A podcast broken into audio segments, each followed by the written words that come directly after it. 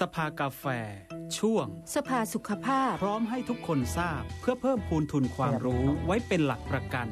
โดย สำนักงานหลักประกันสุขภาพแห่งชาติ สปสช สายด่วน 1330สวัสดีค่ะ พบกับรายการสบายกาแฟนะคะ ประจำวันพฤหัสบดีที่ 8 กุมภาพันธ์ 2567 นะคะ สภาสุขภาพค่ะ ก็คุยเรื่องขอโทษค่ะ เรื่องสุขภาพทุกวันพฤหัสบดีนะคะ แล้วก็ บางเอ่อบางครั้งก็ไม่ใช่แค่พฤหัสบดีที่คุยเรื่องสุขภาพ เพราะอาจจะมีเวทีสุขภาพหรือว่าที่ร่วมกับทางโรงพยาบาลสงขลานครินทร์รวมทั้งอาจจะมีประเด็นสุขภาพที่เป็นประเด็นที่เราเอ่อเช่นเป็นเรื่องที่เอ่อเขาเรียกว่ามีเหตุการณ์เรื่องที่เกี่ยวกับโรคภัยไข้เจ็บณช่วงเวลานั้นนะคะสปากาแฟก็จะเอ่อนอกจากวันพฤหัสแล้วเราจะได้คุยกันในวันอื่นด้วยนะคะ อย่างวันนี้นะคะ วันนี้ ก็ดิฉันนรุณดัชแสงรองลืมแนะนำตัว ส่วนคุณบัญชรเดี๋ยวรอสักครู่หนึ่งนะคะ ก็สภากาแฟสถานีวิทยุมอหาดใหญ่ FM 88 MHz นะคะ ติดตามชมผ่านทางภาพและเสียงเนี่ยก็คือไลฟ์ทาง Facebook สถานีวิทยุมอหาดใหญ่ PSU Broadcast แล้วก็ช่อง YouTube สถานีวิทยุมอหาดใหญ่ค่ะ ถ้าเป็นทางเเสียงก็ FM 88 MHz นะคะ แล้วก็ทางแอปพลิเคชัน PSU Broadcast ค่ะ วันนี้เราจะคุยเรื่องไข้เลือดออกนะคะ เรื่องไข้เลือดออก ซึ่งนะคะดันดูข้อมูลเมื่อจริงเมื่อปลายปีปลายปี 2566 เนี่ยทางคณะกรรมการโรคติดต่อแห่งชาติ มีการพยากรณ์โรคที่มีแนวโน้มจะเกิดการระบาดในปี 2567 นะคะ ก็จะมี โรคหลักๆนี่ก็คือเป็นโรคติดต่อทางเดินหายใจเนาะก็จะเป็นโควิด -19 กับไข้หวัดใหญ่ แล้วก็กลุ่มที่ 2 ก็จะเป็นโรคติดต่อเอ่อที่นำโดยแมลงนะคะ ก็คือพวกยุงพวกเนี้ยนะคะ ก็จะมีไข้เลือดออกไวรัส โรคติดเชื้อไวรัสซิก้า แล้วก็ชิคุนกุนยา มีการคาดการณ์กันว่านะคะปี 2567 ยังเป็นปีที่จะมีการระบาดของไข้เลือดออกสูงนะคะ แล้วก็ดิฉันดูข้อมูลจากกรมควบคุมโรค นี่เป็นข้อมูลรวบรวมนะคะของเดือนมกราคมนะคะมกราคมเดือนที่แล้ว2567เนี่ยมีผู้ป่วยไข้เลือดออกสะสมเนี่ย8,197 นะคะ แล้วก็มีคนเสียชีวิตไป 7 รายด้วยกัน นี่ก็คือแค่เดือนแรกของปี 2567 เท่านั้น วันนี้สภากาแฟเราจะคุยว่าประเด็นสุขภาพวันนี้ก็คือ มีไข้จะเป็นไข้เลือดออกไหมนะนะคะ มีไข้จะเป็นไข้เลือดออกไหมนะ พอมีไข้ตอนนี้ก็ นี่คือฉันจะเป็นไข้เลือดออกหรือเปล่าอะไรอย่างเงี้ยนะคะ วันนี้เราคุยกับคุณนัสิวัตรดีดาและคุณสศิภาจิตวรรณานักเทคนิคการแพทย์ หน่วยภูมิคุ้มกัน และไวรัสวิทยา สาขาวิชาพยาธิวิทยาคณะแพทยศาสตร์มหาวิทยาลัยสงขลานครินทร์ค่ะ สวัสดีทั้งสองท่านค่ะ สวัสดีค่ะค่ะสวัสดีค่ะ สวัสดีค่ะนะคะ คือวันนี้ก็ สวัสดีคุณบัญชรด้วยนะคะสวัสดีครับสวัสทำดีไปครับทำไมไปหลบมุมอยู่อย่างนั้นล่ะคะเอาจากเอาจากมุมมันนิดนึงฮะมุมอะไร ตัวเล็กคุณตัวเล็กคุณไปอยู่หลบมุมอยู่ในซอกอ๋อหมายถึงว่าเออออยู่ไกลกล้องนั่นแหละครับใช่อยู่ไกลกล้อง อย่าทำตัวเล็กกว่าคนอื่นนะคคะรับผมเออเท่าๆกัเป็นนหคน่อยนนึงรูปร่างเล็กค่ะเล็กค่ะ คุณบัญชรมีไข้บ้างยัง เป็นไข้บ้างยังปีนี้ ปีนี้ยังไม่เป็นไข้เลยเออหลังหลังจากที่ หลังจากที่ป่วยเป็นโควิดอืมมาเมื่อสองสามปีก่อนก็ไม่ไม่ได้เป็น ไม่ได้มีไข้อีกเลยระวังนะ พอเป็นไข้แล้วจะคิดว่าเอ๊ะฉันจะเป็นไข้เลือดออกไหมนะเหมือนประเด็นวันนี้เดี๋ยวนะคะทำไมต้องระวังอะครับ ระวังก็ว่าเขากบลัอกวแล้วเขาเขาบอระกวัว่างปีว่ากลัวหรือไงอืมคือระวังเพราะว่าไข้เลือดออกมันก็มีโอกาสที่อาการจะไม่รุนแรงนะคะอืมได้หรือมีโอกาสที่จะรุนแรงครับได้ด้วยเหมือนกันอืมแล้วเขาบอกว่าในกลุ่มที่ก็คราวก่อนที่เราเคยคุยกับคุณหมอเนาะคุณ หมอสุภกิจครับที่บอกว่า คนที่จะจะมีโอกาสเอ่อที่อาการรุนแรงเนี่ยอย่างเช่น คนที่อยู่ภาวะอ้วนเอออืมวันเนี้ยอาจจะอาการรุนแรงได้นะคะเดี๋ยวจะไปเจอตัวที่อะไรนะ ตัวที่ไม่มีภูมิ แต่ว่าเป็นการติดครั้งที่สองอย่างนั้นใช่ไหมค่ะอืมค่ะซึ่งวันนี้เราคุยกับคุณนศิวัตรกับคุณสศิภานะคะ ว่ามีไข้จะเป็นไข้เลือดออกไหมนะ จะว่าด้วยเรื่องมาตั้งแต่พื้นฐานเลยนะคะ สาเหตุการติดต่อการตรวจวินิจฉัยและการป้องกัน เริ่มต้นถอยกลับไปที่ความรู้พื้นฐานเบื้องต้นก่อนเลยนะคะ ค่ะ ตั้งแต่สาเหตุเลยค่ะอะนะคะเชิญเลยค่ะทั้งสองท่านค่ะคือสาเหตุของไข้เลือดออกนะคะจริงๆก็คือมันเป็นการติดเชื้อไวรัสเป็นผีไวรัสนะคะ ซึ่งการติดเชื้อเดงกีไวรัสนะคะจะมีพาหะนำโรคก็คือยุงลาย ซึ่งยุงลายบ้านเรามันจะมียุงลายเป็นยุงลายบ้านยุงลายสวน จริง ๆ ทั้งสองชนิดอะค่ะสามารถนำเป็นพาหะนำเชื้อไวรัสตัวนี้ได้เหมือนกันครับ แล้วก็ยุงลายยุงลายเนี่ยปกติเขาจะหากินกลางวัน มันก็จะเริ่มจากการที่เขาอะเป็นพาหะไวรัสอยู่ในต่อมน้ำลายของยุงลาย แล้วก็บินมากัดเราแล้วปล่อยเชื้อไวรัสตัวเดงกีอะค่ะ เข้าสู่ร่างกายของเรา หลังจากนั้นตัวเชื้อไวรัสก็จะฟักอยู่ในตัวเราอยู่ประมาณ 3-10 วัน แล้วแต่คนนะคะว่าแต่ละคนเนี่ยมีภูมิคุ้มกันแข็งแรงแค่ไหน ถ้าเกิดแข็งแรงมากก็จะฟักตัวนานหน่อย แต่ถ้าแบบแข็งแรงไม่มากก็จะฟักตัวเร็วหน่อย หลังจากนั้นก็จะเกิดอาการไข้ขึ้นมาค่ะ ซึ่งอาการเด่นๆของเดงกีเนี่ยเขาจะมีไข้ร่วมกับอาการปวด ก็คือจะมีอาการปวดหัว ปวดกระบอกตา ปวดกล้ามเนื้อ ปวดคอ แล้วก็จะมีผื่นซึ่งมันจะต่างจากอาการที่เขาเรียกว่าเป็นหวัดแบบเป็นไข้หวัดใหญ่ ที่เกิดจากพวก influenza influenza เขาเป็นเชื้อทางไวรัสทางระบบทางเดินหายใจเขาจะมีอาการมีน้ำมูกไอเจ็บคอครับแต่ว่าตัวเดงกีอะค่ะ เขาจะมีอาการหลักคือเขาเนี่ยจะมีไข้ แล้วก็มีปวด ปวดหัว ปวดตัว ปวดข้อ แล้วก็จะไม่ค่อยมีอาการทางในทางเดินหายใจมากนัก หลังจากนั้นเขาก็จะอาจจะมีผื่นขึ้นได้ หรือถ้าสังเกตในบางคนเขาก็จะมีจ้ำเลือด เป็นจุดๆขึ้นมาค่ะ อันนี้คืออาการครับ โดยที่แบบเบื้องต้น หมายถึงว่าปกติไข้หวัดใหญ่เนี่ยมันจะไม่เมื่อยเนื้อเมื่อยตัวอย่างนั้นแหละครับ อ่ามันจะมีค่ะ แต่ว่ามันจะไม่ชัดเท่ากับไข้ที่เป็นอ่าเกี่ยวกับพวกเดงกีหรือว่าชิคุนกุนย่าเขาจะเด่นชิคุนกุนย่ากับพวกเดงกีเนี่ยเขาจะเด่นในเรื่องของการปวดข้อปวดตัว แล้วก็อ่าปวดอ่า หัวปวดกระบอกตาค่อนข้างเยอะ เข้าใจแล้วเพราะว่า เพราะว่าในยุคที่ชิกุนย่ามาแล้วก็ ที่พูดกันมาก ๆ เลยก็คือว่า มันปวดข้อจนเดินไม่ได้ จนต้องคลานอะ นะ จนต้องคลานแบบเดินไม่ได้ทำงานไม่ได้ ซึ่งเราก็ไม่เคยได้ยินแบบนั้นมาก่อน แบบผมในสมัยเด็ก ๆ เนี่ยก็ไม่มี แต่ว่าผมเองเคยเป็นไข้หวัดใหญ่ตอนเด็ก ๆ คือโรคที่รับทราบตอนนั้นน่ะ สมัยสิบขวบเศษๆอะทราบว่าตัวเองเป็นไข้หวัดใหญ่ แล้วก็มันมีปวดกระบอกตาแล้วก็เมื่อยเนื้อเมื่อยตัวมากอืมแต่ว่าไม่ได้บอกว่าเป็นไข้เลือดออก อืมเอาเสียงของคุณสัสิภาค่อนสัสิภาค่อนข้างจะเบา อาจจะต้องเอาอุปกรณ์เสียงบางฮะไปนิดนึงเอ๊ะถ้าอย่างนั้นอืมเสียงระหว่างจะกับบไม่ใช้หูฟังนะนะคะ ถ้าไม่ใช้หูฟังมันจะดังกว่าไหมคะอันนี้คือเอ่อเสียงวันนี้คือตัวเป็นสายหูฟังเดี๋ยวนะตัวเป็นรับอุปกรณ์อะไรครับ ตอนนี้เป็นแท็บเล็ตเป็นแท็บเล็ตเหรอครับอะค่ะใช้ลองใช้ลองใช้แท็บเล็ตนะเผื่อแท็บจะเล็ตได้เลยครับค่ะค่ะถอดหูฟังเลยครับ เป็นอ่าคิดว่าน่าจะได้เนาะอะต่อค่ะครับแล้วก็ตอนเนี้ยเออเป็นที่คือเมื่อก่อนเนี่ยเราเข้าใจว่าถ้าเป็นยุงลายที่จะเป็นพาหะไข้เลือดออกคือยุงลายอยู่ในบ้านเนี่ยนะคะอะพื้นที่ถ้าอยู่ในเมืองก็จะเป็นไข้เลือดออก ถ้าอยู่แบบในสวนก็จะเป็นที่คุณกุนยาอะไรแบบเนี้ยเหมือนกับจะแยกกันเนาะแต่แต่ตอนเนี้ย ยุงลายไม่ว่าจะสวนหรือบ้านเนี่ย ก็เป็นพาหะไข้เลือดออกได้เหมือนกันใช่ไหมคะอืมค่ะอะ เชิญต่อเลยค่ะได้เหมือนกันค่ะ แต่ส่วนใหญ่แล้วมันจะมันตอนนี้จะคุณอยู่สสิภาในเห็นครึ่งหน้าแล้วครับ ผู้ชมทางเพจ Facebook กับทางไลฟ์ YouTube กำลังเห็นครึ่งหน้าซูมหแต่น้าเสียงชัดขึ้น ขยับนะ คือเห็นเห็นเอาแบบถ้าเป็นแท็บเล็ตหมุนทีละคนก็ได้ครับ คือคนคนไหนพูดคนไหนอธิบายก็หมุนไปทางนั้นอย่างนั้นก็ได้ครัอ่าบอ่าได้ได้ได้ขได้ยับนะนะไหนกันค่ะได้ได้ได้เอาลองลองเด็ก ครับอะต่อครับ ไม่ได้ยินเราแล้ว ตอนนี้ กลับไปใส่หูฟังใช่ไหมมันไม่อะได้ยินเดี๋ยวสักคครับรู่นะผมครับสู้ค่ะเดี๋ยวถ้าสมมติเอา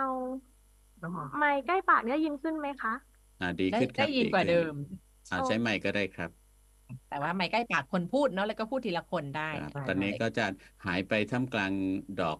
ซากุระกุระถ้าพี่บัวเอาเอาข้างนี้แทนแล้วเดี๋ยวน้องข้างนี้เพ ราะว่าไม่งั้นต้องพูดก่อนครับนะครับฮัลโหลค่ะ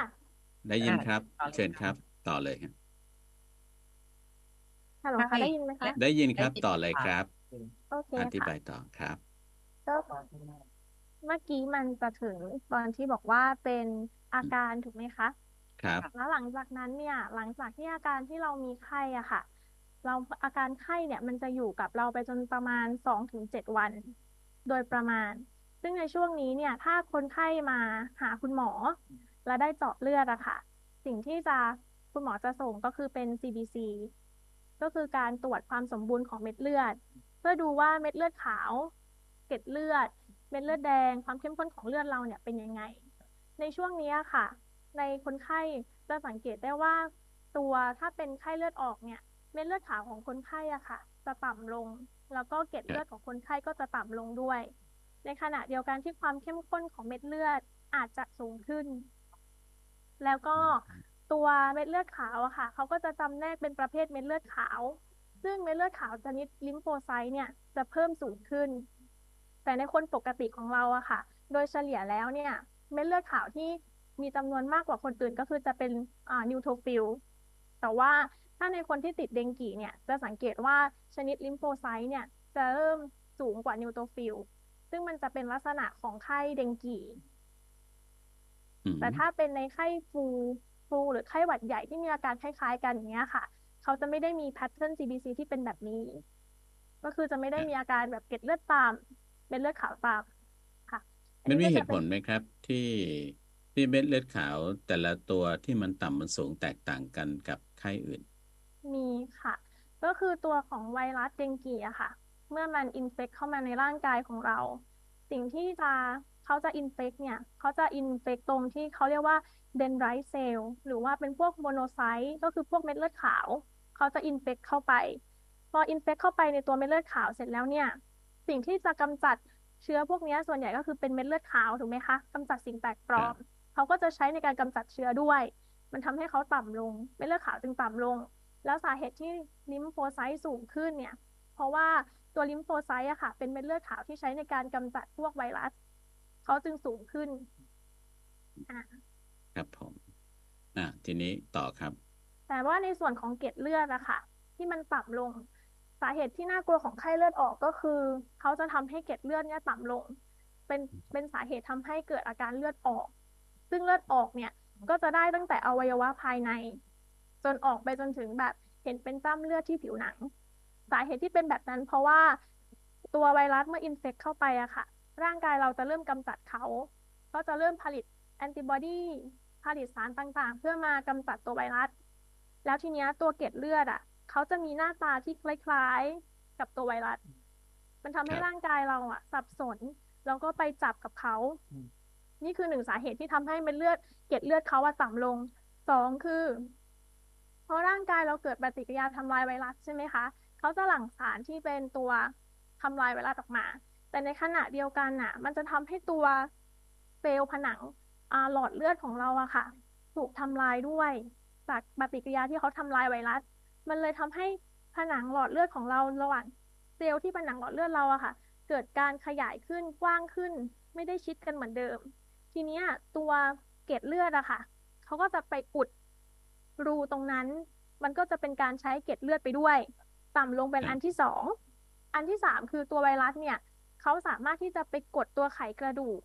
ที่จะที่ทำการสร้างเกล็ดเลือดอะค่ะ ด้วยอีกเป็นสาเหตุที่สามมันจึงทำให้เกล็ดเลือดในตัวเราเนี่ย ลดลงเป็นอย่างอย่างมากกว่าปกติ มันจึงเป็นสาเหตุที่จะทำให้เราเนี่ยเลือดออกได้ง่ายอืมค่ะตัวเลือดออกที่ว่านี่มีความอันตราย อันตรายค่ะ อืมเพราะว่าเมื่อไหร่ ถ้าอืมเราเลือดออกนอกจากเขาทำให้เราเลือดออกได้ง่ายแล้วอะมันจะทำให้สารน้ำเหมือนปกติในเลือดเรา มันจะไม่ได้มีแค่เม็ดเลือดถูกไหมคะมันจะมีพวกสารน้ำมันจะทำให้สารน้ำอะลีกออกจากเส้นเลือด ทีนี้มันก็จะเหลือแค่เลือดข้นอืมๆเมื่อไหร่ที่เหลือเลือดข้นๆเนี่ย ความดันคนไข้ก็จะตก แล้วมันก็จะทำให้เข้าสู่สภาวะที่เรียกว่าเดงกีช็อกอืมครับ เพราะฉะนั้นเอ่อ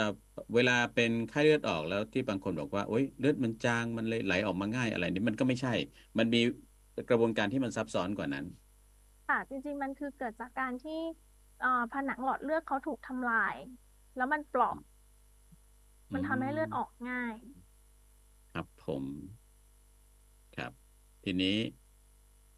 นั่นก็คืออาการประมาณนี้ของของตัวไวรัสนะคะ ทีนี้เข้าเข้าสู่ขั้นตอนการวินิจฉัย ว่าสมมุติว่าเราสงสัยละ ว่าเรามีไข้แล้วล่ะ เรามีอาการปวดหัวปวดตาปวดกระบอกตาครับแล้วก็เริ่มมีผื่น แต่ว่าบางครั้งเราอาจจะไม่รู้ว่าเราเป็นเดงกีหรือเปล่านะคะ เพราะว่าจริงๆอาการไข้หรือปวดตาเหมือนที่พี่บอกว่ามันก็อาจจะคลับคล้ายคลับคลากับโรคอื่น และในระยะที่เราเป็นเราอาจจะไม่ได้เห็นผื่นนั้น หรือเราอาจจะไม่ได้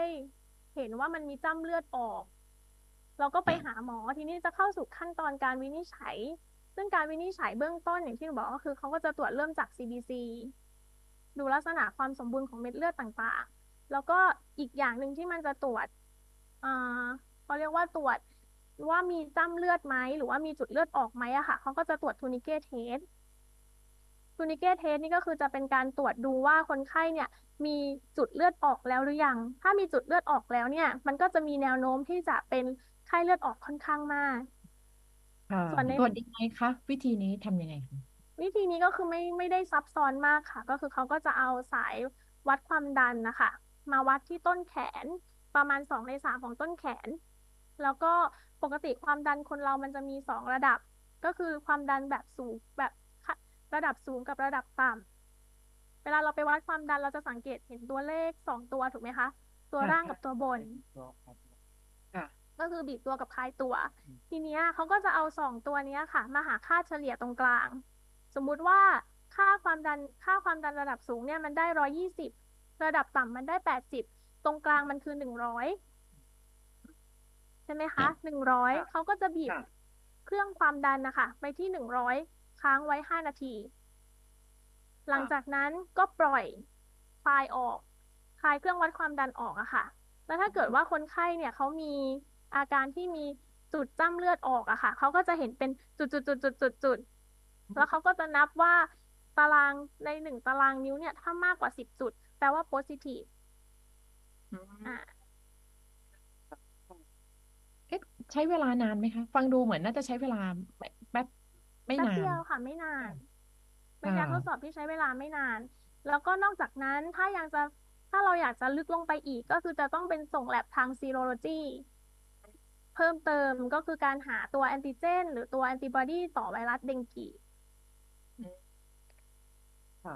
นะคะวิธีการวิวิธีการเอ่อขั้นตอนนี้ในการหานะคะ ตัวไวรัสนี้ทำยังไงคะ ถ้าจะอยากให้อธิบายแบบ ให้ฟังแบบคร่าวๆ ง่าย ๆ นะคะ ค่ะค่ะใช่ค่ะ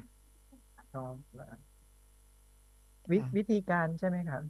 ค่ะใช่ค่ะ วิธีการส่วนใหญ่แล้วอะครับ ถ้าเป็นทางห้องปฏิบัติการเหมือนหน่วยภูมิคุ้มกันและไวรัสอะครับ ก็จะมีสิ่งส่งตรวจที่เป็นครอสบัดหรือว่าตัวหลอดเลือดจากจุกแดงอะครับ เราก็จะทำการเจาะเลือดคนไข้มาใช่ไหมครับ หลังจากนั้นก็ส่งห้องปฏิบัติการ ห้องปฏิบัติการก็จะใช้วิธีการตรวจโดยใช้หลักการอ่า rapid test อะครับ rapid อืม test ก็คล้ายๆกับโควิดครับ ก็คือเราเอาเลือดของผู้ป่วยเนี่ยครับ ไปทำการปั่นแยก แล้วก็เอาส่วนที่อยู่ข้างบนเป็นส่วนใสหรือว่าน้ำเหลือง ถ้าทางการแพทย์จะเรียกว่าซีรั่มครับ มาทำการทดสอบ หรือบางโรงพยาบาลไม่มีเครื่องปั่นหรือว่าไม่สะดวกครับ ก็สามารถใช้เป็นโวบัตได้ครับโวบัตก็อาจจะใช้เป็น EDTA โวบัตครับ อันนี้คนละหลอดกันจะใช้หลอดที่มีสารกันเลือดแข็งชนิด EDTA จุกสีม่วงครับ หลังจากนั้นเราก็หยดเลือดหรือว่าสิ่งส่งตรวจ ของเราลงไปในในหลุมที่ต้องการทดสอบนะครับ แล้วก็หยดสารให้มันชะล้างไปอะครับ เรียกว่า buffer ครับ แล้วก็ทำการอ่านผลภายใน 15 นาทีครับอ๋อโดยสิ่งที่เราอ่านนะครับ มันจะมีทั้งหมด 3 ตัวด้วยกันนะครับ ก็คือเป็นเดงกี NS1 antigen นะครับ อันนี้เป็นการตรวจหา antigen ของตัวเชื้อไวรัสครับ แล้วก็มีตัวตรวจหาแอนติบอดีครับ โดยแอนติบอดีจะมีเป็นสารที่อ่า ร่างกายสร้างขึ้นหลังจากที่เจอกับอ่าตัวไวรัสเดงกีอะครับ ก็จะผลิตชนิด IgG แล้วก็ IgM นะครับ ส่วน IgM จะผลิตขึ้นมาก่อนครับ แล้วก็ IgG จะผลิตตามหลังขึ้นมาครับ แต่ว่าสิ่งที่เราแนะนำเลยนะครับ ก็คือควรส่งตรวจภายใน 1-10 วันหลัง ที่สงสัยว่าเป็นผู้ป่วยเป็นไข้เลือดออกครับ ไม่นั้นอ๋อตัวระดับเอ่อภูมิคุ้มกันหรือว่าตัวแอนติเจนจะหายไปครับ เพราะว่าเอ่อ มันจะอหมายยู่ถึได้งว่าแป๊บถ้าเดียวถ้าเร็วก็จะยังไม่ขึ้นไม่เจอ ใช่ถ้าใช่ช้าครับไปมันก็จะหายไป แต่ใช่อาการใช่ก็ครับยังอยู่อย่างนั้นเหรอใช่คะใช่ครับ แล้วดังนั้นคือการตรวจจริง ๆ วินิจฉัยทางห้องปฏิบัติการต้องดูอาการทางคลินิก และประวัติความเสี่ยงของคนไข้ร่วมด้วยครับ เช่น ในกรณีที่ญาติข้างบ้านเราเนี่ยครับ สัมผัสเอ่อหรือว่าเป็นไข้เลือดออก เราก็สงสัยตัวเองได้เลยว่า ถ้าเรามีไข้แล้วก็มีจุดจ้ำเลือด เราก็อาจจะเข้าข่ายไข้เลือดออกได้เหมือนกัน หรือว่าที่บ้านเรามีพวกยุงลายภาชนะต่างๆ ที่แบบว่ามีน้ำขังอะไรพวกนี้ครับ แล้วก็ยุงค่อนข้างชุมอะไรพวกเนี้ยก็อาจจะสงสัยว่า เออเราอาจจะเป็นไข้เลือดออก ถ้าแบบอาการของเราไม่ดีแบบมือเท้าเย็นหรือว่ามีจุดจ้ำเลือดอะไรพวกเนี้ยครับ ให้รีบมาพบแพทย์ทันทีเลยครับอ๋อครับเอ่อภายในกี่วันนะคะ ที่เริ่มมีที่เริ่มเอ่อถ้าตรวจทางห้องปฏิบัติการแนะนำหนึ่งถึงสิบวันครับ ให้ส่งตรวจคภายรับ หนึ่งถึงสิบวันหลังจากที่มีอาการถูกไหมใช่คะใช่ใช่ครับค่ะหนึ่งถึงสิบวันหลังจากครับที่มีอาการครับเดี๋ยวคำว่าหายไปนี่คือ เชื้อไม่ได้หายไปไหนอยู่ในตัว แต่ว่าทำไมตรวจไม่เจอคะอ่าระดับภูมิคุ้มกันมันคือตัวแอนติเจนนะครับ มันค่อนข้างสร้างไวครับ หมายถึอืงมว่ามันมีระยะเวลาในช่วงสร้างในเวลาสั้น ๆ ประมาณ 2-7 วันเองครับ ส่วนอืระดับมภูมิคุ้มกันที่เรียกว่าแอนติบอดีอะครับ ตัวอืม IgM ถ้า ถ้าตามไครทีเรียแล้วอะครับ ก็อือยู่ม ได้ค่อนข้างสั้นเหมือนกัน ส่วนตัวที่อยู่ยาวมากที่สุดก็จะเป็น IgG ครับ แต่ว่ามีอีกวิธีหนึ่งที่เอ่อใช้ยืนยันนะครับ ก็คือค่ะเป็นการตรวจหาสารพันธุกรรมของตัวเชื้อครับ เราจะใช้ค่ะหลักการตรวจที่สูงขึ้นครับ มีความจำเพาะมากขึ้นครับ ก็คือเป็น polymerase chain reaction หรือว่า PCR ครับ อันนี้เป็นตัวหาตัว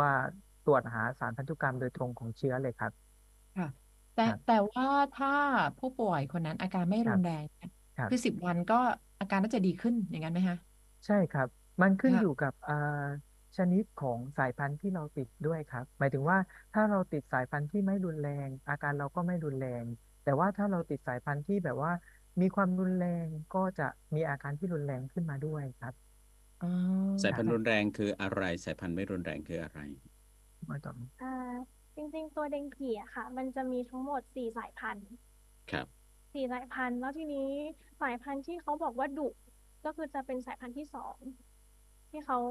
ที่จะดุที่สุด แต่ว่าสายพันธุ์อื่น ๆ เนี่ยเขาก็จะแวะเวียนแวะเวียนมานี่แหละค่ะ แวะเวียนมาเรื่อยๆในแต่ละซีซั่นแต่ว่าเท่าที่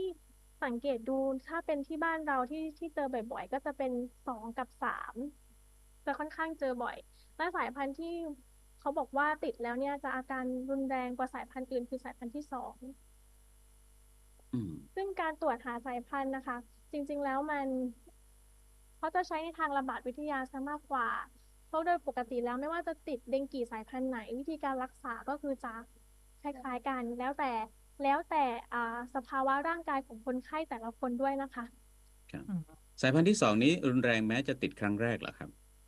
ติดครั้งแรกรุนแรงไหมอ่าใช่ค่ะ มันจะส่วนใหญ่จะรุนแรงกว่าสายพันธุ์อื่นครับ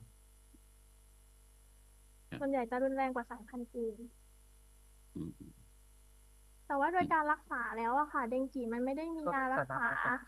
แบบเป็นยาฆ่าเฉพาะเป็นยาฆ่าเชื้อเป็นยาฆ่าเชื้อหรือฆ่าไวรัสอย่างเงี้ยไม่มี เพราะฉะนั้นการรักษาส่วนใหญ่จะเป็นการรักษาตามอาการประคองอาการไปอย่างเงี้ยค่ะ ในช่วงระยะเวลาสองถึงเจ็ดวันที่มีไข้เนี่ย มันก็จะจริงๆยังไม่ได้เป็นระยะที่กังวลมาก แต่จริง ๆแพทย์จะกังวลมากๆในช่วงที่ไข้ลดอืมไข้ลดเนี่ยค่ะ แพทย์จะค่อนข้างกังวล เพราะว่าพอไข้ลดเนี่ย สิ่งที่ต้องระวังคือสภาวะช็อกของคนไข้ที่จะตามมา เพราะในช่วงที่ไข้ลดเนี่ย มันจะมีอาการเหมือนที่หนูบอกอะค่ะว่า มันอาจจะเกิดการลีกของตัวสารน้ำออกจากเส้นเลือดได้ ซึ่งในช่วงเนี้ย หมอจะค่อนข้างติดตาม CBC คนไข้ เพราะฉะนั้นเมื่อไหร่ก็ตามที่หมอนัดคนไข้ว่าให้มาเจาะดู CBC ทุกสามวันห้าวันอย่างเงี้ยค่ะหรือให้เจาะในวันรุ่งขึ้นเนี่ยควรมาเพื่อติดตามว่าอาการมันอยู่ในขั้นไหน เพราะว่าถ้าเมื่อไหร่ก็ตามที่ค่าฮิมาโทคิดของคนไข้ หรือว่าค่าความเข้มข้นของเลือดของคนไข้อะค่ะ มันสูงเกิน 20%จากจากที่เคยเจาะมาเป็นเบสไลน์อะไอ้นั่นหมายความว่าคนไข้มีอาการลีกของสารน้ำออกจากตัว เส้นเลือดค่อนข้างเยอะ ซึ่งมันจะเข้ามันอาจจะมีอันตรายในการเข้าสู่สภาวะช็อกเออซึ่งมันนะคะมันค่ะขัดแย้งกับความความรู้สึกของเราทั่วทั่วไปเนาะว่าตอนไข้อะใช่เรารู้สึกว่ามันอันตราย แล้วไข้ลดก็น่าจะดีขึ้นหายสิแล้วแล้วก็แบบใช่โอ้แบบลดแบบตัวเย็นสบายอืมดีจังเลย น่าจะดีอืมขึ้น แต่กลับเป็นอันตรายใช่ค่ะ ก็คือในในช่วง 24ถึง48 ชั่วโมงที่ว่าไข้ลดอะ ค่อนข้างจะต้องเป็นช่วงที่ต้องระวังอืมนะคะ ความเข้มข้นเอ่อความเข้มข้นของเลือดมันจะสูงขึ้นใช่ไหมคะ ตอนนี้ไข้ลดค่ะใช่สูงขึ้นจากอะไรคะความเข้มข้นที่ว่ามันคือองค์ประกอบอะไรที่มันที่มันสูงขึ้น คือความเข้มข้นของเลือดหรืออิทิมาโตคิดนะคะเขาจะวัดเป็นเขาเป็นวัดวัดค่าสัดส่วนระหว่างสารน้ำกับเม็ดเลือดในร่างกายของเรา ทีนี้เมื่อไหร่ก็ตามที่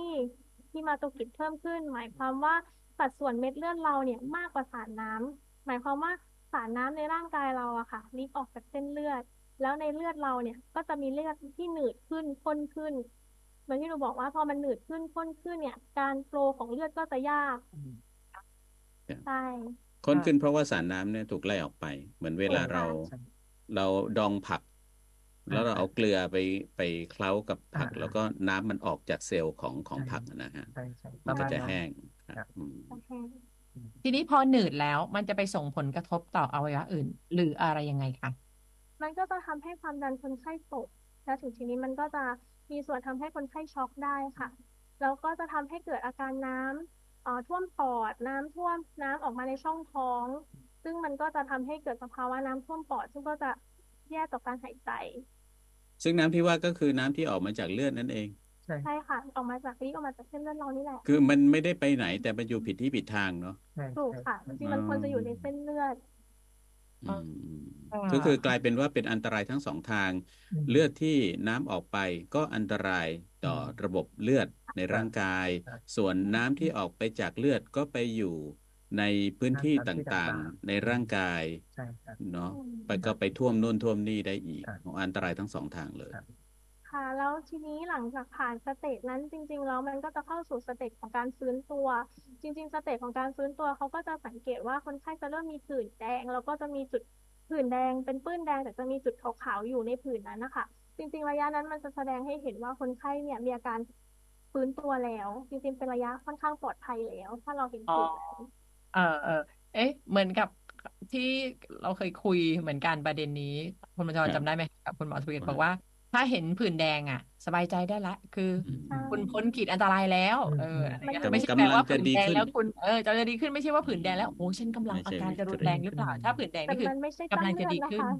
ค่ะมันไม่ใช่เออไม่ใช่จ้ำเลือดจ้ำเลือดนะมันคนละนะคะแบบกันอืมใช่ค่ะอืมผื่นแดงก็คือร่างกายเริ่ม recovery ตัวเองแล้ว แล้วก็เริ่มมีการดูดน้ำกลับเข้าสู่เส้นเลือดอย่างเงี้ยค่ะ จริงๆ อาการคนไข้ควรจะดีขึ้น คืออยากอาหารมากขึ้นอะไรอย่างเงี้ยค่ะทานได้โอเคขึ้นไข้ลดลงอืม คือถ้าไข้ลดแล้วไม่ซึมใช่นะว่าใช้ได้ใช่ไหมใช่แต่ต้องอ่าสังเกตอาการช่วงที่ไข้ลดว่าไข้ลดแล้ว แต่ถ้าคนไข้มีอาการปวดยังไม่ดีขึ้นปวดท้องกินไม่ได้อาเจียน อันนี้ก็คือไม่มันจะค่อนไม่ไม่ไม่โอเคควรจะไปหาคุณหมอ เพื่อตรวจดูว่าเอ๊ะ หรือเรากำลังจะเข้าสู่สภาวะช็อกหรือเปล่า หลังจากที่ไข้ลด คือมันก็ยากนะ เพราะจริงๆอะดิฉันก็ดิฉันก็เคยเคยไข้แบบไข้ระดับสูงเนาะ ซึ่งเดาว่านะเคยก็เคยไข้มาเลาเรียด้วย เคยไข้หวัดใหญ่ก็น่าจะเคย แล้วก็ช่วงที่ไข้ลดอะ มันเราก็ไม่ใช่ว่าจะสดชื่นทันทีนะอืมเราก็จะอึนๆ ใช่ไหมคะ มันก็ใช่ยังใช่มันก็ยังมีความซึมอยู่เหมือนกันน่ะครับมันจะแยกว่าไข้ลดแต่ไม่ให้ซึมเนี่ย หรือซึมเนี่ย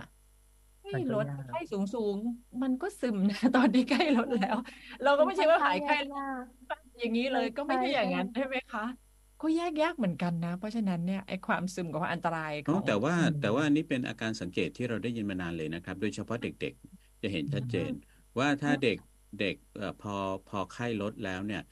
เขามักก็จะซนได้เลย เพราะว่าเขารู้สึกอืมสบายตัวแล้วอืมอืมแต่ว่าถ้าไข้ลดแล้วยังรู้สึกไม่สบายตัวอีกอืเนี่ยมค่ะมันมันก็น่าสังเกตอะ มันเป็นครับเรื่องน่าสังเกตว่า แต่ว่าถ้าเป็นมัอย่างจจะอย่างไม่ผู้ใหญ่เรารู้สึกว่าพอไข้ลดไข้ดีขึ้น แต่มันก็เราก็ไม่ได้ จะสามารถกลับมาปกติไงอืมมันถอดได้หรอกไหมเราก็ยังมีเสื่องเสื่องๆอยู่ยังอะไรอยู่อืมเนี่ยบางทีเราความแยกความแยกแยกเนี่ยมันก็มีความยากอยู่เหมือนกัน ไม่รู้นะไม่ค่อยเป็นค่ะไข้แต่คือผมเออว่าได้ผมว่าที่เขาที่เขาเขาแยกอย่างนี้ยนะครับ อาจจะเป็นเพราะว่าตอนคือไข้เลือดออกเป็นเป็นไข้ที่เป็นอาการไข้อะเป็นการเจ็บป่วยที่มีไข้ขึ้นสูงอืมอืมสูงจริง สูงจริงครับสูงจังไง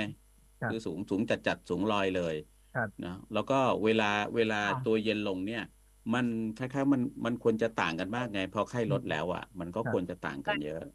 ไม่ถึงยกตัวอย่างไงดิฉันเคยไข้สูงก็คือเป็นมาเลเรีย ซึ่งก็ไข้สูงมากอืมกับเคยน่าจะเป็นไข้หวัดใหญ่คือเป็นไข้ที่ระดับนอนโรงพยาบาลแบอืบมเนี้ยอืมตอนที่มันมันมันสั่งไข้แล้วอะ มันก็ไม่ได้มาแบบโอ้ยกินได้ไหมสุดกินได้ไหมอืมคือดิฉันน่ะเป็นคนที่ไข้แล้วกินอะไรไม่ได้อยู่แล้วอืมอืม แล้วพอพอหายสั่งไข้ไข้ล่ะก็กินไม่ได้ ก็ก็ยังก็ยังมันก็ต้องสักพักสั่งหนึ่ไข้งก็ยังกินไม่ได้อีกอืมใช่ คือคุณบรรทอนนึกออกไหมว่าไข้ที่เป็นมันอ่าไม่ใช่ไข้แบบกระเปาะกระแปะอะใช่มันเป็นใช่ไข้แบบใช่เออไข้มาเลเรียอืมเออ แล้วเป็นไข้หวัดใหญ่อะ ซึ่งหวัดใหญ่ละเราโรงพยาบาลหรือไข้ครับมาเลเรียเนี่ยพอสั่งเรารู้สึกได้เลยว่า มันก็ยังมันก็ยังมีความแบบอืมเซเซอยู่ประมาณเนี้ยอืมนะคะแต่แต่รู้ว่าทางตัวเนี่ยคือจะลดแล้วครับอุณหภูมิไข้เนี่ยมันลดลงแล้ว แต่ว่าไอ้ตัวเราเราเนี่ยก็ยัง ยังไม่ยังไม่ได้ไม่ได้จะกลับมาแบบว่าแบบแบบมาวิ่งเลยอะไรประมาณนั้นนะคะ เพราะฉะนั้นอันเนี้ยเอาไว้ว่าจริง ๆอะถ้าสงสัยไม่ต้องวินิจฉัยเองก็ได้ ว่านี่คือซึมหรืออะไรเงี้ย เอาเป็นว่าถ้าเอ่อไม่มั่นใจยังไง ก็ให้รีบถึงมือหมอดีกว่า ว่าอย่างนั้นใช่ไหมคะค่ะอืมแต่จริง ๆ ตัวเดงกีอะค่ะ มันไม่ได้หมายความว่าทุกคนติดแล้วทุกคนจะมีอาการแบบ หนึ่งสองสามสี่แบบนั้นเลยนะคะอืมในบรรหลายๆคนเนี่ยติดแล้วก็ไม่มีอาการก็มีเป็นไข้ต่ำๆก็มีรุมๆก็มีเนี้ยค่ะ โดยแต่มันก็จะมีแค่ส่วนส่วนน้อยเท่านั้นที่จะเข้าสู่สภาวะที่รุนแรง ถ้าให้เทียบก็คืออาการไม่ได้หนักมากประมาณแปดสิบเปอร์เซ็นแต่ถ้าหนักมากๆก็อยู่ที่ประมาณห้าเปอร์เซ็นต์อย่างเงี้ยค่ะ มันไม่ได้ว่าทุกคนจะต้องมีอาการที่รุนแรงแบบนั้นทั้งหมด แล้วก็นอกนอกจากนั้นเนี่ยการตรวจหาเชื้อเนี่ย ก็จะต้องตรวจในช่วงเวลาที่เหมาะสมด้วยเหมือนกันใช่ใช่นะใช่ถึงจะเจอใช่ไหมครับคะ เร็วไปก็อาจจะไม่เจออืมช้าไปก็อาจจะไม่เจอ แต่ส่วนครับใหญ่นี่คือ ที่บอกว่าควรจะหนึ่งถึงสิบวัน แต่ว่าถ้าอาการไม่รุนแรงเนี่ยภายในสิบวันนี้ก็น่าจะดีขึ้น แต่ครับบางคนครับแค่รุนแรงเนี่ยสิบวันบางทีเขาก็ยังไม่ไม่หายด้วยเหมือนกันใช่นะคะใช่ ค่ะ มันก็เลยเป็นสาเหตุว่าทำไมบางครั้งที่คนไข้มาหาหมอ แล้วหมอบอกว่าวันนี้กลับก่อนนะอืมแล้วเดี๋ยวพรุ่งนี้มาเจาะเลือดอืมอย่างเพราะเงี้ยว่าค่ะยังไม่มีเพราะว่ามันอาจจะเป็นอาการแบบเร็วไปที่จะตรวจเหมือนถ้าสัมเขาสัมภาษณ์ทางการคลินิกแล้วอะอะอาจจะเป็นแค่แค่วันหนึ่งอย่างเงี้ยค่ะมันอาจจะยังไม่ขึ้นหมออาจจะบอกว่าเดี๋ยววันพรุ่งนี้มาตรวจเลือดใหม่อย่างเงี้ยค่ะ ก็อยากจะฝาก ก็อยากจะฝากประเด็นเน้นย้ำอะครับ ว่าสมมุติว่าถ้าคุณหมอนัดมาครับ เหมือน นัดเจาะเลือด นัดตรวจเลือดอย่าละเลย ว่าหนึ่งวันสองวันสามวันไม่เป็นไร เดี๋ยวค่อยมาเผื่อบางทีมันจะเป็นช่วงระยะเวลาที่เขากำลังฟักตัวอยู่ วันที่เราลืมอะครับ อาจจะเป็นวันที่เราอาจพบเชื้อครับ ซึ่งวันนั้นเป็นอาจจะเป็นวันสำคัญที่ช่วยวินิจฉัยให้คุณหมอได้นะครับ แล้วก็อีกประเด็นหนึ่งครับ ก็คืออยากจะฝากไว้เหมือนกับเอ่อถ้าคุณรู้ว่าคุณมาตรวจแล้วก็เจอแล้วครับ อาจจะต้องทายากันยุง หรือว่าป้องกันตัวเอง ดูแลตัวเองแล้วก็คนในครอบครัวครับ คือยุงลายชุดนั้นมันอาจจะหายไปแล้ว แต่ว่าสิ่งที่ทำได้ก็คือทายากันยุง แล้วก็ดูแลคนในบ้านนะครับ ก็คือช่วยกัน อาจจะไม่ได้พ่นพ่นหมอกควันแบบว่า อาจจะไม่ได้เรียกมาทันที แต่ว่าก็ทายากันยุงเบื้องต้นไว้ก่อน ก็จะช่วยลดวงจรชีวิตของยุงได้ครับ แบบก็ทุกเป็คนนพอทุกคนทายากันยุงเนาะคนค่ะที่มีเชื้อก็ครับไม่ไม่ไม่ถูกยุงกัดให้ยุใช่งไปใช่แพร่เชื้อใหม่ ใช่ใช่ใช่แล้วคก็รับคนที่ยังไม่ถูกยุงกัดก็ไม่ช่วยไม่ได้รับเชื้อ ถ้าใช่เกิดใช่ยุงครับที่มีเชื้อมีอเหมืยู่อนช่วยป้องกันกันสองสองสามทางก็ก็ดีครับ แล้วก็เออสำหรับเอ่อตัวมาตรการป้องกันเลยนะครับสำหรับกระทรวงที่เน้นย้ำมาก็คือ5ปอแล้วก็1ขอครับ5ปอมีอะไรบ้าง5ปอแรกก็คือปิด ปิดภาชนะที่เก็บกักน้ำครับ แล้วก็เปลี่ยนเปลี่ยนน้ำในภาชนะทุกๆ 7 วันครับ แล้วก็ปล่อยปล่อยพวกปลาหรือว่าปลาหางนกยุงอะไรก็ได้นะครับ ที่กินลูกน้ำแล้วก็ปรับปรุง หมายถึงว่าปรับปรุงสิ่งแวดล้อมไม่ให้เป็นแหล่งเพาะพันธุ์ยุงนะครับ แล้วก็ข้อปอสุดท้ายปอที่ห้าก็คือทำเป็นนิสัยทั้งทั้งสี่ข้อเมื่อกี้ครับทำอย่างสม่ำเสมอ เพราะว่าวงจรชีวิตของยุงอะครับ ประมาณห้าถึงเจ็ดวันเขาก็สามารถแบบ หมุนเวียนฟักมาเป็นตัวยุงได้แล้วนะครับ แล้วก็อ่าขออีกข้อหนึ่งนะครับ ก็คือค่ะขัดขัดภาชนะที่มีไข่ยุงลายครับอ่าเดี๋ยวนี้ยุงมันก็มันไม่ไม่รู้ด้วยซ้ำอะครับว่าสามารถหากินในเวลากลางวันหรือกลางคืน เพราะว่าบางบ้านก็เปิดไฟทั้งวันทั้งคืนใช่ไหมครับ ยุงก็ไม่รู้ยุงก็อาจจะคิดว่า เอ๊ะ อันนี้ยังเป็นกลางกลางเป็นวันอยู่กลาหงรือเปวันล่าอยู่ใช่เขาก็อือาจมจะสับสน ดังนั้นแล้ควรับไม่ว่ากลางวันกลางคืนถ้าแบบ อยู่ในพื้นที่ที่แบบว่ายุงเยอะยุงชุมก็อาจจะคต้รัองบเน้นย้ำไปที่ห้าปอแล้วก็หนึ่งขอ แล้วก็ทายากันยุงก็ช่วยได้ดีครับครับอ๋อคือยุงอะ เวลาออกหากินไม่ได้ฟังวิทยุอ่าข้อมูลจากกเอ่อกองอุทกศาสตร์กรมอุทกศาสตร์กองทัพเรือครับว่าพระอาทิตย์ขึ้นเมื่อไหร่ พระอาทิตย์คตรักบเมื่อไหร่นะคครัรับบแต่ว่าเขาน่าจะดูเรื่องของความเข้มแสงครับนะครับครับดูแสงสว่างว่าถ้าคเอรัอบสว่างแล้วเออเป็นเป็นเวลาหากินของฉัน ถ้าเอเกิดอ กลางคืนนะไฟยังสว่างอยู่อะเหมือนเหมือนเดี๋ยวเนี้ยเอ่อแต่ก่อนเนี้ยเราเรียกแมลงวันใช่ไหมแมลงควันรับเพราะว่ามันเป็นแมลงที่เห็นแต่ในเวลากลางวัน มันจะไม่เห็คนรับกลางคืน แต่เดี๋ยวเนี้ยเราจะได้เห็นแมลงวันในเวลากลางคืน แบบในงานนู้นงานนี้อะไรเนี่ยที่ก็อืเปิดมไฟดึกๆนะเพราะว่าเวลามันผิดไปแล้วด้วยเอ่อแสงมันทำให้ตัวเวลาของของสัตว์เนี่ยการหากินมันก็เปลี่ยนไปครับอืมค่ะ ทีนี้ขอถามประเด็นนี้นิดนึงคว่ารับถ้าเราเป็นไข้เลือดออก แต่ตอนเนี้ยเขาบอกโควิด ก็ยังระบาดอยู่นะสคมรับมุติว่าเราเป็นไข้เลือดออก แต่เราไปเอาอุปกรณ์ไปทิ้งยางจมูกเนี่ยอืมันจะมเป็นยังไงคะ มันจะสองขีดได้ไหมคะ หรือมันไม่เกี่ยวอันกันนี้มันเป็นเอ่อโรคที่ติดเชื้อผ่านระบบผ่านจากยุงที่เป็นพาหะครับ ดัค่ะงนั้นอ่าตัวที่เป็นพาหะจริง ๆ ก็น่าจะเป็นยุงครับ ไม่ ส่วนโควิดนั้นมันจะเป็นระบบทางเดินหายใจครับอ่าดังนั้นไม่ต้องกังวลเลยครับ เพราะว่ามันติดค่ะต่อคนละช่องทางกัน แต่อ๋ว่าอถ้าเป็นโควิดอยู่แล้วก็เป็นไข้เลือดออกด้วยทั้งสองอย่าง อันนี้ก็อาจจะอะเอเอ่ออแพร่เออกระจายโควิดได้ครับ มันมันก็อาจจะได้ครับ หมายถึงว่า co-infection นะครับ ในคนไข้บางรายที่แบบว่าเอ่อไปสัมผัสทั้งโควิด แล้วก็ไปสัมผัสทั้งไข้เลือดออกก็อาจจะมีเอ่อ ติดเชื้อได้สองอย่างร่วมกันได้ครับ อ๋อเออ ใช่ ถ้าเกิดแบบว่าเป็นพร้อมกันเลย ไปแยงจมูกก็จะขึ้นในขณะเดียวกันคุณเป็นไข้เลือดออกด้วย ครับ แต่ว่าก็ถ้าก็คุณเป็เป็นนได้ไข้แต่เลือดว่าออก แต่ก็แต่ต้เข้าองใจว่าเป็นโคครับวิดไปแยงจมูก มันก็จะไม่ขึ้นสองขีดเพราะมันคนละระบบกันอันนี้ก็คืใช่อใช่ผ่านทางยุงผ่านระบบเลือดอย่างที่บอกว่าอาการทางระบบทางเดินหายใจเนี่ย อันนี้จะไม่ชัดในโรคไข้เลือดอคอกรับใช่ไหมครัคะบ ใช่หใช่มายถึงครัจะบไม่มีน้ำมูกไหม หมายถึงว่าเราจะไม่ค่อยมีน้ำมูกอะไรส่วนอะไรอย่างนี้ใช่ส่วนไหมส่วนใหญ่จะเป็นไข้สูงรอย แล้วก็เบื่ออาหารพวกเนี้ยครับคลื่นไส้อาค่ะเจียน แล้วก็พบจุดตามจ้ำเลือดต่างๆนะครับ แล้วก็ถ้าอาการหนักๆจริง ๆ ก็จะมีซึมลงตัวเย็นนะครับ แล้วก็ชีพจรก็เต้นช้า หรือว่าหมอืดสติมช็อกพวกนี้มากกว่าครับ แต่ว่าถ้ากลุ่มอ๋โรอคทางระบบทางเดินหายใจก็จะเป็นเป็นหวัดพวกเนี้ยครับคัดจมูกเป็นเด่นๆนะครับ อ๋อ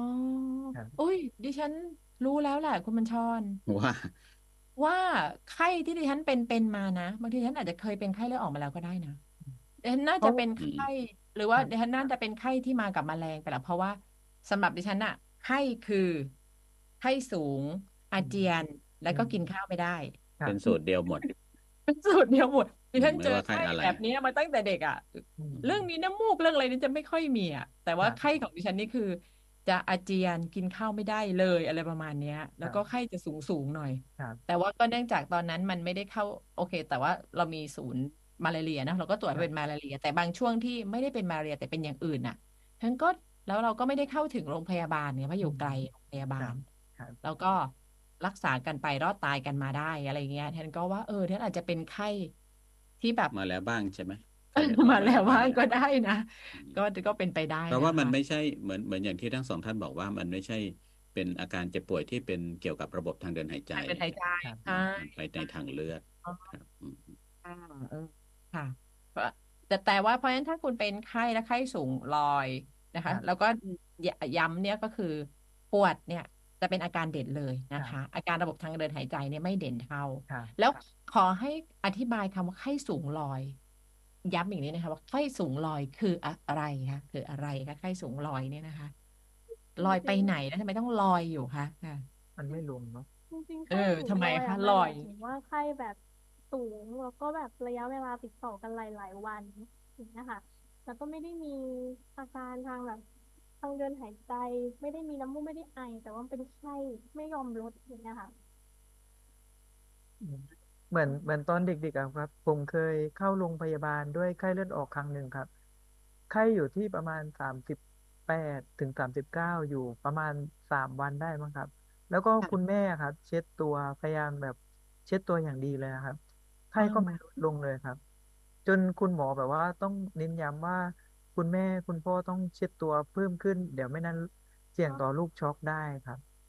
เหมือนเด็ก ๆ มันจะดูง่ายกว่าผู้ใหญ่ครับ เพราะว่าอาการเขาเหมือนเด็กจะมีความงอแงอะไรมากกว่า แต่ว่าถ้าแบบผู้ใหญ่บางทีเราก็ไม่ค่อยงอแงแบบ อาการเราก็ไม่ได้ชัดขนาดนั้นครับ อ๋อแต่ว่าจะแบบว่าสังเกตอาการอื่น ๆ ร่วมด้วยเช่น ปวดเมื่อยหรือว่าเอ่อหายใจได้ช้าลงอะครับ ก็จะช่วยได้ในส่วนของผู้ใหญ่ครับตอนกินยาก็อาการแบบดีขึ้นนิดนึงแล้วก็กลับครับมาที่เดิมอีกนะคะครับ นะคะ แล้วก็เช็ดตัวครับนะคะ ก็ยังก็ก็อาการก็ไข้ก็ยังไม่ลดนะคะใช่ใช่แล้วก็คเช็ดรับตัวถี่ขึ้นเพื่อช่วยระบายความร้อนออกจากครับร่างกายใช่เพราะว่าใช่เดี๋ยวอาจครัจะบเกิดภาวะช็อกได้เหมือนกันใช่นะครัคะบอ๋อแล้วก็นอกจากนั้นอีกอีกอะประเชิเด็ญนหนึ่งนะครับเอ่อเหมือนถ้าเรารู้สึกว่ากระหายน้ำหรือว่าสูญเสียเกลือแร่ในร่างกายอะครับ ก็สามารถชงน้ำเกลือครับ ก็เป็น ROS นะครับ เป็นน้ำเกลือซองครับ น้ำเกลือค่ะนี้ก็จะช่วยทดแทนน้ำที่สูญเสียไปครับ หมายถึงว่าพอเวลาเราไข้สูงๆอะครับ ร่างกายเราก็จะขับเหงื่อออกมาใช่ไหมครับ ปริมาณค่อนข้างมาก น้ำก็สูญเสียออกไปในรูปของเหงื่อครับ คราวนี้ร่างกายก็จำเป็นจะต้องหาสิ่งที่มาทดแทนเกลือแร่ที่สูญสูญเสียไปอะครับครับ การการที่กินแบบผงเกลือแร่อะไรพวกนี้ก็จะสามารถช่วยได้เหมือนกัน หรือว่าดื่มน้ำมากๆอะครับ ก็สามารถช่วยได้เหมือนกันครับ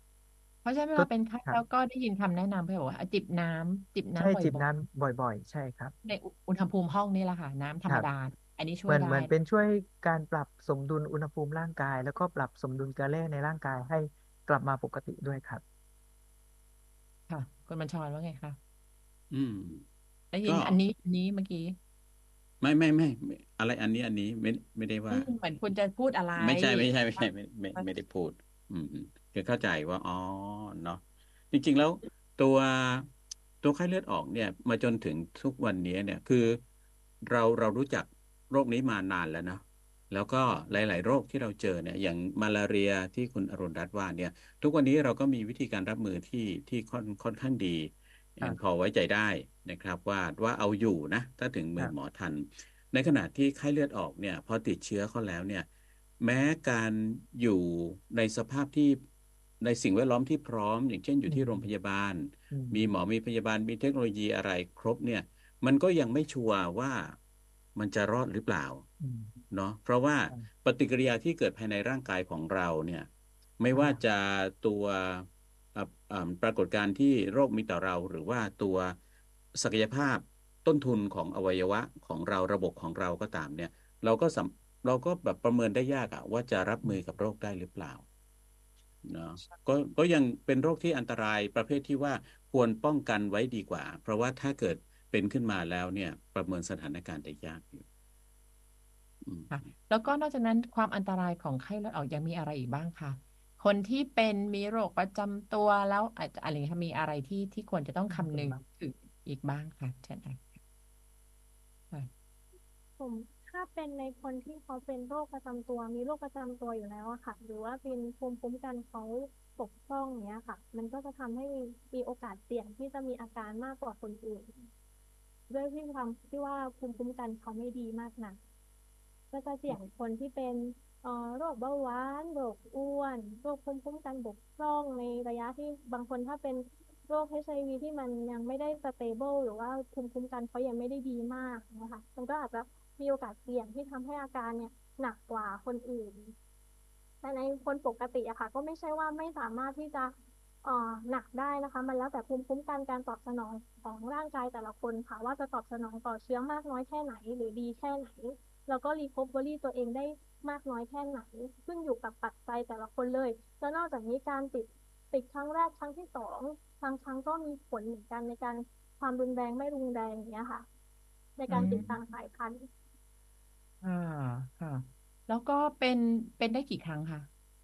เป็นได้กี่ครั้ง เขาบอกว่าเดี๋ยวนะเพราะเดี๋ยวเดี๋ยวนิดหนึ่งหนึ่งนิดหนึ่งเป็นได้กี่ครั้งนี่หมายถึงว่าเป็นเอ่อเอ่อจะเป็นซ้ำๆได้หรือเปล่านั่นประการหนึ่งหรือว่า เขามีเขาสิทธิ์เป็นได้กี่ครั้งว่ามันจะ ไม่รอดอะไรไม่เงี้ยเป็นอีกไม่ใช่เป็อืนมคือมันมีสี่สายพันธุ์ไงอ่าคือถ้าสายอืพันมธุ์นี้แล้วจะมีภูมิไหมก็คือพกถ้าคุณอ๋อ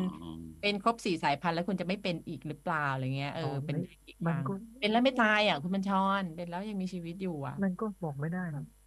ค่ะจริงผๆมมันก็ว่า เดี๋ยวเคยมีคนที่ติดทั้งสี่สายพันธุ์ไหมครับมีไปถึงก็เป็นเขาบอครกบว่าเลยเหรอมีมีมีก็ไหมยังมีรอดเหรอครับเขาบอกว่ามี เขาบอกว่ามีโอกาสเป็นได้สี่ครั้ง ติดสี่ครั้งลูกสี่สายพันธุ์สี่ครั้ง แต่มีว่าคนนั้นเป็นครั้งอืที่สองมจะอาการรุนแรงใช่ไหมเพคะราะเพราะว่าถ้าใช่สายใช่พันธุ์เดิมมันก็จะมีภูมิใช่ไหมใช่ใช่ใช่ค่ะใช่แต่อ่าว่าสายพันธุ์เดิมมีที่ภูสองมิอืมสายพันธุ์ครั้งแต่ที่สองก็ไม่ได้แบบเขาเรียกว่าภูมิภูมิที่มีก็อาจจะแบบเป็นตัวเสริมทำให้อันตรายกว่าเดิม เพราะมันต่างสายพันธุ์กัน แต่ถ้าถามว่าติดติดติดทั้งสี่สายพันธุ์แล้วจะไม่ติดอีกไหมนี่ ตอบยากมันเนาะมันตอบยากค่ะ เพราะว่ามันก็มัไม่นได้อาจมีจะอะมีไรสามายรอพังนธุ์รับอื่นว่าอีกว่าคุณเป็นแล้วคุณจะไม่เป็นซ้ำอะไรเงี้ย มันไม่ได้มีอะไรมารองรับแบบนั้นนะคะครับเพเดี๋ยวราะว่าต้องในไปภูดูมิสถิติใช่ว่าว่าภูมิว่ามันว่ามันมีแบบนั้นไหมอะไรเงี้ยค่ะอ๋อครับไปคนเป็นไข้เลือดออกทุกปี ทุกปีระบาดอะไรเงี้ยใช่ครับอืมอ่าความข้อที่สองแล้วก็ เออ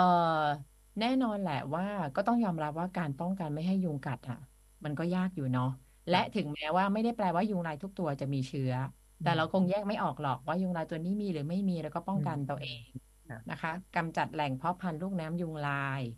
นะคะ อะไรที่แบบหง่ายเอาไว้ก็คว่ำให้หมดอืมคว่ำคว่ำคว่ำเป็นคนขยันคว่ำนิดนึงนะคะคือเพราะว่าอะไรที่แบบเล็กๆน้อยๆนะที่คุณไม่คิดอะว่าน้ำมันจะขังได้และยุง ยุงนี่มีความสามารถมากครับแค่น้ำแบบเศษพลาสติก ที่มันหงายแล้วน้ำขังได้อะยุงก็วางไข่ได้ อันนี้แบบสุดยอดมากแล้วก็รวมทั้งพวกต้นไม้ที่น้ำมันขังได้ด้วยเหมือนกันอ๋อพวกอะไรเป็นเรื่องสที่ไตกาบล์สไตล์การวางไข่ของยุงลายพิเศษด้วยนี่คือยังไงครับใช่ไหมอ๋อก็คืออยู่เหนือขอบอ่าใช่ไหมอยู่เหนืออืมอยู่เหนือตัวเอ่มใช่ตัวผิวน้ำผิวน้ำนะอ่าคะตรงเพื่อผิวรอให้น้ำมากพอที่จะมาค่ะมาทำให้ไข่เป็นตัว แล้วก็พ อโดนน้ำไข่เป็นตัวได้ภายในเวลา เวลาไม่นานนะระดับชั่วโมง ใช่ใช่ไหมค่ะครับ สามารถค่ะฟักเป็นตัวได้เลย คือกะความพยายามในการปรับตัวของเขามันสูงมากไงก็คือว่าเอ่อน้ำการที่น้ำขึ้นมาสูงขนาดนั้นอะ มันมันเป็นเหมือนหลักประกันว่าออกมาจากไข่แล้วลูกจะรอด เพราะว่ามีน้ำเหลือพอ คือว่าถ้าเกิดไปวางในระดับต่ำสุด หรือว่าวางลงไปในน้ำเลยแล้วก็เป็นลูกน้ำอะ อ่าอัตราการแห้งของน้ำระเหยของน้ำนี่อาจจะไม่พอให้อายุของของลูกน้ำลูกยุงเนี่ยมันมันออกมาเป็นตัวก็ได้ เพราะฉะนั้นก็วางเหนือขึ้นมานิดนึง ถ้าเกิดน้ำท่วมขึ้นมาถึง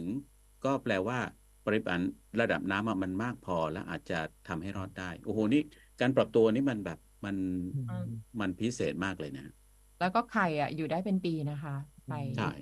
อยู่ได้เป็นปีนะคะ ไม่ตายค่ะ แล้วเรานี่เคยเห็นมาแล้วนะครับว่า พอโดนน้ำแล้วก็แป๊บแป๊บแล้วก็ไข่มันออกกลายเป็นตัวได้อย่างอืมแบบเห็นเห็นเลยอะเราคุยไปดูไปเลยนะอืม แล้วก็ เอ่อนอกจากอะลืมเลย นอกจากนั้นอืมที่ต้องระวังก็คือเรื่องของการกินยาครับอันเนี้ยก็จะเห็นการรณรงค์ของคุณหมอของทางกระทรวงนะคะ ว่าครับอย่ากินยากลุ่มเอนเซดนะคะอั นนี้นะคะ ถ้าเป็นไข้เลือดออกก็มีโอกาสที่จะอาการรุนแรงได้ใช่เนาะใช่ทีเนี้ยลืมถามว่าตอนที่ตรวจในห้องปฏิบัติการนี่ใช้เวลานานขนาดไหนคะกี่ชั่วโมงรู้ผล กี่วันรู้ผลคะจริงๆอ่าตามระตามรอบการทำอะครับ ก็คือประกันไว้ที่สองชั่วโมงครับ แล้วสอก็งใช่สองชั่วโมงครับอ่าเอ๊ะออนาคตนี่จะแบบมีเทสคิดไว้ตรวจคัดกรองไข้เลือดออก เป็นเคไปสได้ไหมคิดเคสคิดก็ถ้าเป็นอ่าส่วนของโรงพยาบาลชุมชนนะครับ ก็ก็มีอยู่นะครับ เหมือนเทสอ๋อ คิด แต่ว่ายังไม่จัดขึ้นทะเบียนผ่านออยอะไรพวกเนี้ยครับ เป็นเซลล์คิดเหมือนคล้ายๆโควิดอะไรพวกเนี้ยครับ เพราะว่าเอ่อความเชี่ยวชาญหรือว่าการอ่านผลเนี่ยครับ ก็อาจจะมีผลต่อคนไข้เหมือนกันครับ เหมือนถ้ามันระบาดเยอะๆจริง ๆ แบบเป็นโรคแบบระบาดแพร่กระจายอะครับ อาจอาจจะอยู่ในอนาคตนะครับว่า อาจจะมาเป็นผ่านออยหรือเปล่าอะไรพวกนี้ครับ แต่ว่าในในเบื้องต้นตอนนี้ครับ ยังไม่มียังไม่มีที่แบบว่าขายตามร้านยาหรือว่าทั่วทั่วไปครับก็คือต้องใช้ความเชี่ยวชาญของนักเทคนิคการแพทย์ แล้วก็วิชาชีพวิชาชีพทางด้านการแพทย์ในการแปลผลนะครับแล้วสถิติจากกรมควบคุมโรคนะคะเดือนมกราคมปีนี้หนึ่งเดือนนะคะ มีผู้ป่วยแปดพันหนึ่งร้อยเก้าสิบเจ็ด เก้าสิบเจ็ดเสียชีวิตเจ็ดรายนะคะครัมีบเสียชีวิตเจ็ดรายนะ แล้วก็คปีรับนี้มีการคาดการณ์ว่า ในกลุ่มโรคติดต่อโดยแมลง หรือโดยยุงเนี่ยไข้เลือดออกก็จะเป็นหนึ่งในโรคอืที่มจะมีการระบาดในปี 2567 ด้วย เพราะฉะนั้น และครับถึงแม้ว่า ตอนนี้เราจะเข้าหน้าแล้งอืมก็คือไม่ได้แปลว่าหน้าแล้งจะไม่มีไข้เลือดออกอืมแต่ว่าหน้าฝนนั้นจะมีความชุกกว่านะคะครับอะนะคะ มันก็เอ่อ ป้องกันตัวเองนะคะอืมแล้วก็กำจัดแหล่งเพาะพันธุ์ลูกน้ำยุงลาย ถ้ามีผู้ป่วยก็ควรจะต้องก็ป้องกันไม่ให้ยุงไปกัดผู้ป่วยอืมเพราะว่าพอยุงกัดผู้ป่วยแล้วยุงก็จะนำเชื้อไปแพร่ให้กับคนอื่นได้นะคะ แล้วก็ครับเอ่อที่วันก่อนเราคุยกับทางสครเนี่ย เชื้อจะไม่ผ่านจากแม่ยุงสู่ลูกยุง ไม่ผ่านทางยุง แต่ระหว่างที่ยุงตัวนั้นรับเชื้อไป แล้วเขามีชีวิตอยู่อะเขายังสามารถ ก็กัดใครแล้วก็ถ่ายทอดนะคะ เชื้อจากตัวเองไปได้เรื่อยๆ จนกว่าจะสิ้นอายุไขนะคะ จริงๆ ถ้าจะนึกโดยโดยแบบแบบหลักการอะนะไม่ได้ไม่คิดว่าแบบคนเป็นสัตว์สังคมอะไรประมาณเนี้ยก็คือว่ามันน่าจะทำให้โรคมันหายไปได้เนาะแค่ว่าใครที่เป็นเนี่ยก็คือแยกไปเลย แยกไปเลยคือป้องกันโดยสิ้นเชิงอะไม่ไม่ให้เขาถูกยุกัดโดยโดยโดยสิ้นเชิงเนาะเสร็จแล้วก็เอ่อ ไปอยู่ที่อะไรศูนย์กักกันอะไรสักอย่างจนหายอะแล้วก็ยุงไม่ไม่สามารถกัดเขาได้อะนั้นแล้วก็ทำอย่างเงี้ยไปเรื่อยๆ เจออะไรใหม่ก็ทำอย่างนี้ไปเรื่อยๆ จนกระทั่งว่าถึงยุงมากัดก็มันก็ไม่มีคนที่เป็นเป็นคนที่มีเชื้ออีกแล้วอะเออก็บาง คนเขาอาการนิดๆหน่อยๆเขาก็ไม่รู้ตัวด้วยซ้ำแล้วหายเองอะเขาก็ไม่มีโอกาสใช่ได้ไปใช่เจาะว่าตัวเองอะเป็นไข้เลือดออกใช่ถูกใช่ปะใช่อาจจะเป็นตรงนี้ก็ได้นะครับ อาจจะเป็นตรงนี้ก็ได้คือว่า เชื้อชนิดหนึ่งมาอยู่ในคนคนหนึ่งอาจจะแทบจะไม่ปรากฏอาการเลยอืมเนาะแล้วก็ไปครับปรากฏอาการในในอีกบางคนที่รุนแรงก็เลยมีงานวิจัยซึ่งตอนนี้ไม่รู้ไปถึงไหนเรื่องก็เรื่องวิจัยที่ไปทำหมันยุงไงก็อืมตั้งแต่ต้นทางไงครับเรื่องของไม่ให้ไม่ให้ยุงมัน มันแบบไม่ว่าไม่ไม่แต่แต่ไปกระจายแต่แบบนั้นปริน่ะมาณน่ากลัวครับ เพราะว่าเอ่อยุงเป็นหนึ่งในหนึ่งในวงจรในในนิเวศ ถ้าเกิดหายไปเราไม่รู้ว่าอะไรบ้างที่มันอาจจะดีแล้วก็หายไปด้วยอืมอืมอืมวันนี้ต้องขอบคุณนะคะ คุณนศิวัตรดีดาและคุณสศิภาจิตวรรณานักเทคนิคการแพทย์ประจำหน่วยภูมิคุ้มกันและไวรัสวิทยา สาขาวิชาพยาธิวิทยาคณะแพทยศาสตร์มออนนะคะพิสภาสุขภาพค่ะ สวัสดีขอบคุณค่ะมากครับ สวัสดีครัสวัสดีบ สภากาแฟ ช่วง สภาสุขภาพ พร้อมให้ทุกคนทราบเพื่อเพิ่มพูนทุนความรู้ไว้เป็นหลักประกัน โดย สำนักงานหลักประกันสุขภาพแห่งชาติ สปสช สายด่วน 1330